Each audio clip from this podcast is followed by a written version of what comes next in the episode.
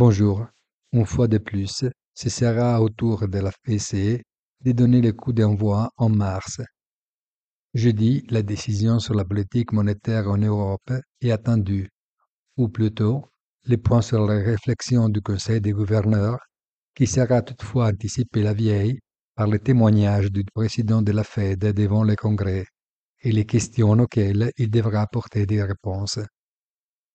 La campagne électorale aux États-Unis commence à s'antifier, tandis qu'un nouveau remède temporaire repousse les trois semaines le risque toujours latent d'un shutdown, une saga qui n'a fini plus.